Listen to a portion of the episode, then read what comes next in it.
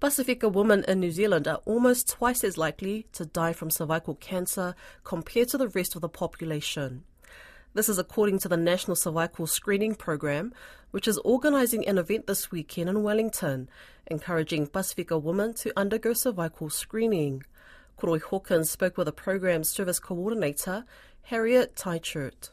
How bad is cervical cancer among Pasifika, and, and why is there a disparity in the rate of incidence compared to other groups?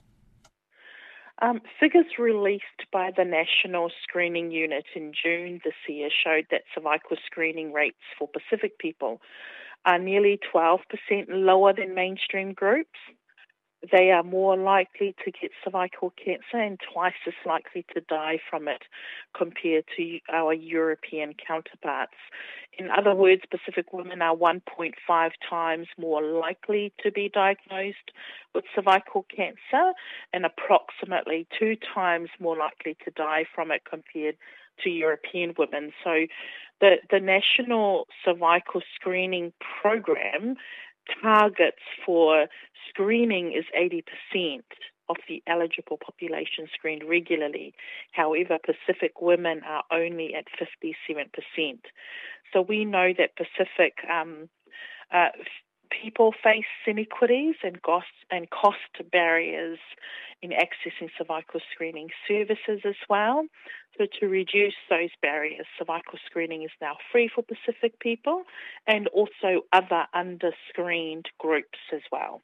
understand there's a new HPV self-test. Can you describe this and how much of a difference you hope it will make and why? Um, the new vaginal swab test looks for the human papillomavirus, which causes more than 95% of cervical cancers. So people can choose to do the self test themselves in privacy, in a clinic, or at a trained health professional um, assisting them. Um, the cervical sample test, previously called smear, is still available as an option and may be recommended for some other situations. Um, but this is a much easier and more simpler uh, way to do the test. It's like using the COVID nose swab, but it's a vaginal swab instead. So remember, it's a self uh, swab test, so you can uh, keep your privates private, and it's less invasive and more effective in picking up the HPV virus that causes most cancers. So with um, with the screening campaign that was designed specifically for Pacific people, we are confident that screening rates will improve and ultimately save lives. Where can people find out a bit more about this if they are interested?